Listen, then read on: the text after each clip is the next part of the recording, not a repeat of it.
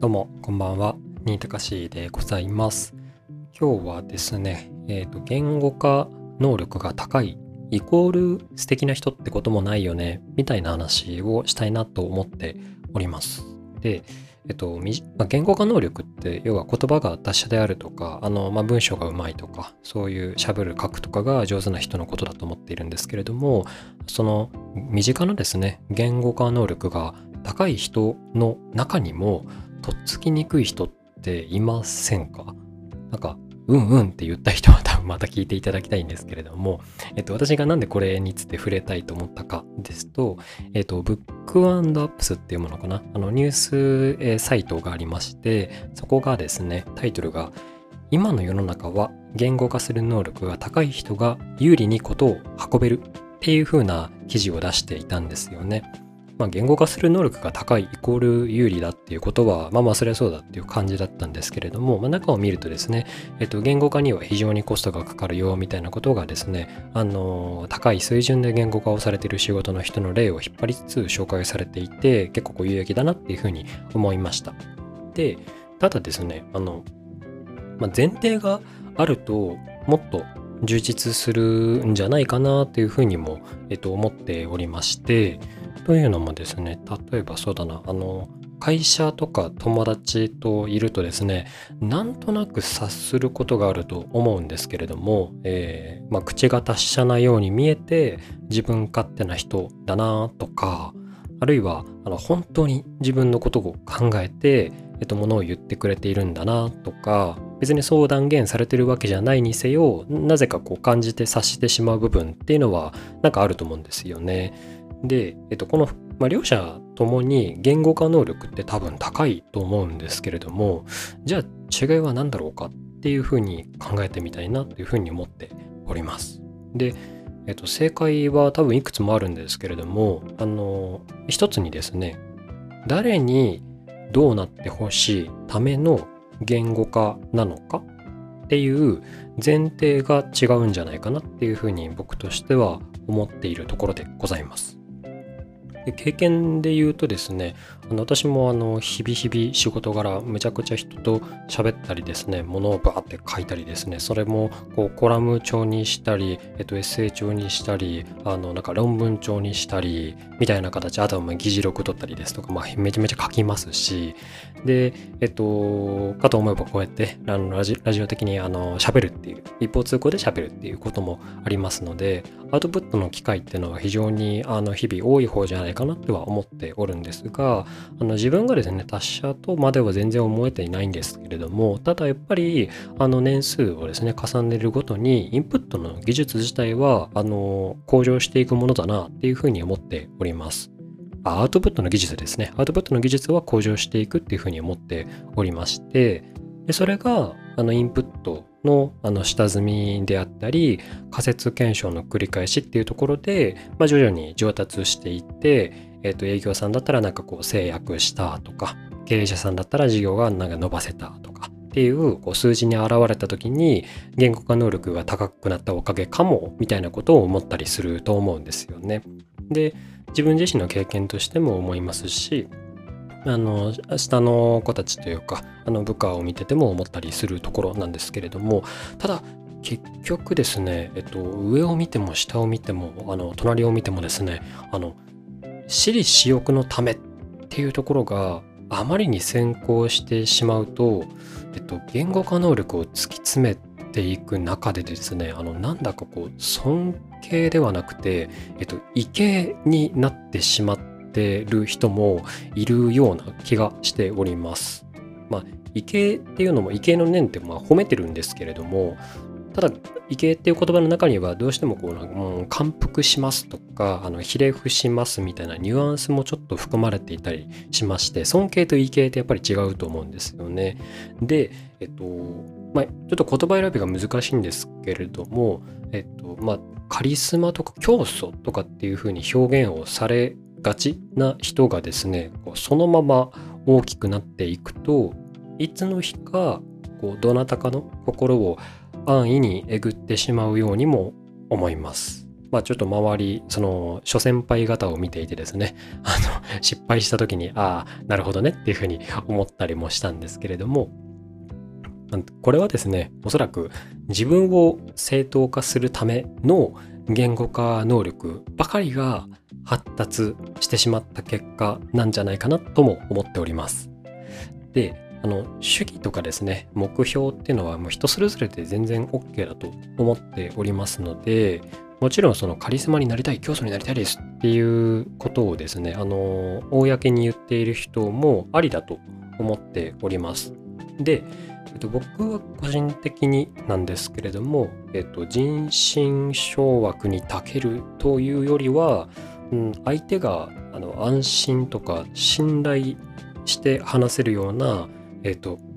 聞き手であり発信者でありたいなっていうふうに自分自身に願っているところなんですよね。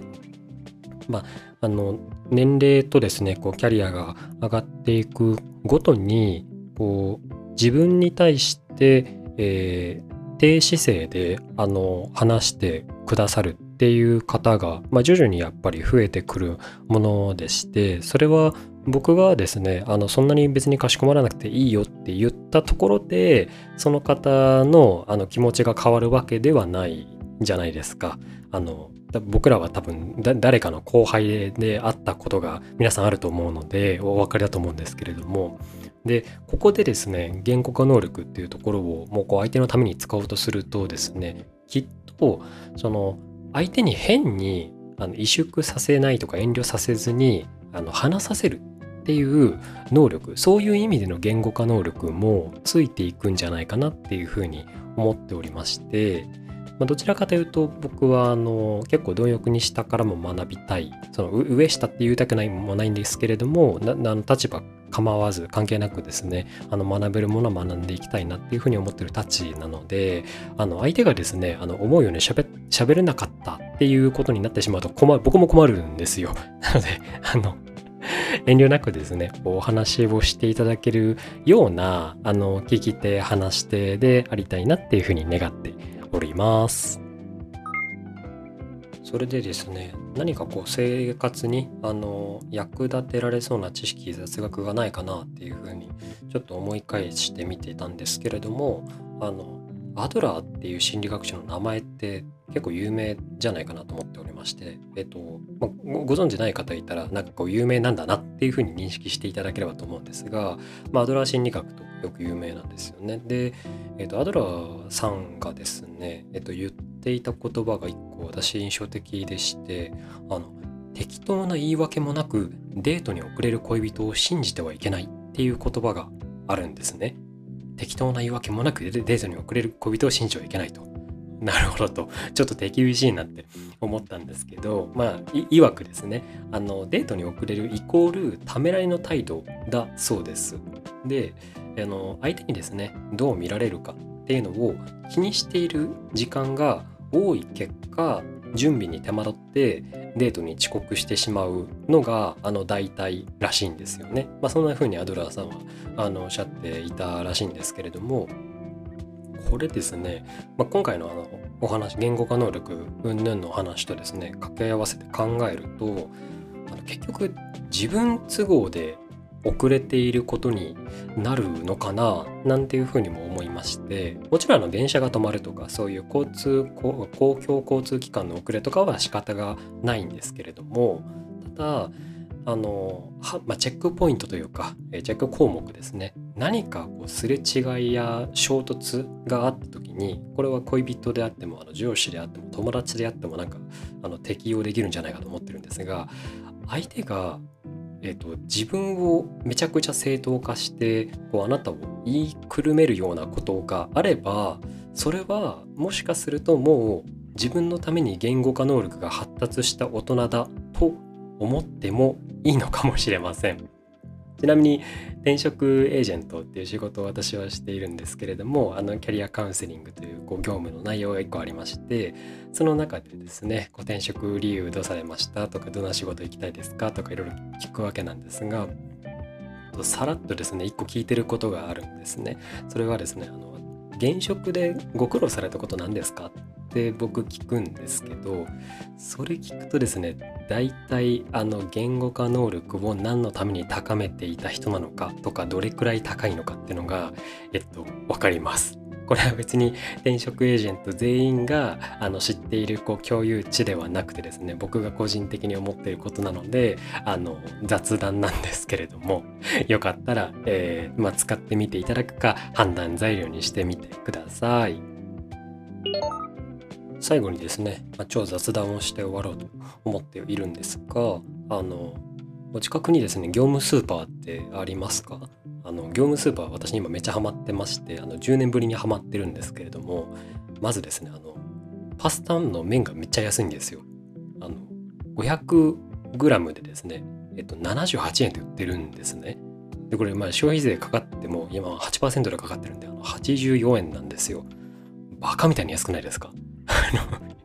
1キロでも170円を割ってるパスタってですね私業務スーパー以外で見たことないんですよね。なのでちょっと私の知る限りの最安のパスタが手に入るわけなんですがしかもですね業務スーパーのいいところはあの麺の太さがですね 1.4mm とか 1.6mm とか 1.7mm、1.9mm とかっていう感じで結構こう同じシリーズであの幅広い麺の太さのですねバリエーションを扱っているのでかこう細麺が好きな人も太麺が好きな人もいると思うんですけれどもあのいずれにせよ対応ができるっていうところであの、まあ、飲食店さんとかこう業務者用のもともとスーパーだったと思うんですけれども普通にこう個人として使ってもですね大変こう満足度の高いあのスポットなんじゃないかなっていうふうに思っております。えっと、なんかデートスポットみたいに紹介してますけどあの一人で行くところですねスーパーなのでね家族で行ってもいいですけどね。であの私あのチラシ紙のですねチラシっていうのをですねあの家に勝手に投函されるのがあんまり好きじゃないタイプでしてあの家のポストにはですねあのチラシ投函しないでくださいっていうステッカーをですね Amazon で買ってそれを貼ってるんですけれどもえっと業務スーパーのですねチラシはあのネット上で見れるんですよ。あの業務スーパーチラシとかで検索するとあのすぐ PDF でパッて出てくるんですよね。でこの辺りもですね非常にあの業務スーパー優秀だなっていうふうに思っているんですが8月はですねあの味噌丸米料亭の味っていうあのお味噌がですね278円で売られておりまして私あのそれまでですねあのなんでしょうまああの怠惰なものであのインスタント味噌汁あの粉で小分けされてるやつがあるじゃないですか。あれをですねアマゾンで買ってたんですけれどもなんかあの冷凍食品でネギとかほうれん草とか売っててるのであのどう考えてもここれらを組み合わせた方が安いっていうことに なんかあのバカみたいなこと言ってますけど、まあ、今更今更気づいたんですよね。で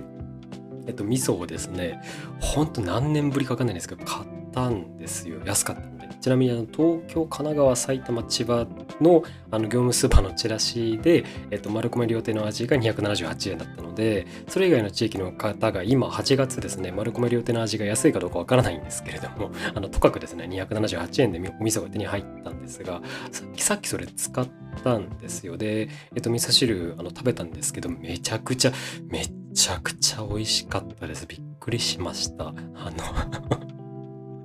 インスタントもね良さがあるんです。でもなんかなんだかんだ僕あのちょっともうちょっとボリューミーな味噌汁が食べたいなと思って気づけばあのほうれん草とかネギが、えー、袋詰めされているインスタントラーメンにわざわざお湯を沸かしてる時にわかめを追加してほうれん草を追加して冷凍ネギを追加してということをやってたのであじゃあもう味噌さえあればこれインスタント買わなくていいよねっていうことになったりしました。なんか結構本当に手早く12分でね作れたりしますのであの野菜が緑が足りてないと思っている社会人の方がもし聞いていらっしゃったら よかったら業務スーパー駆け込んでみてください。では今日は終わります。良い一日をお過ごしください。新高しでした。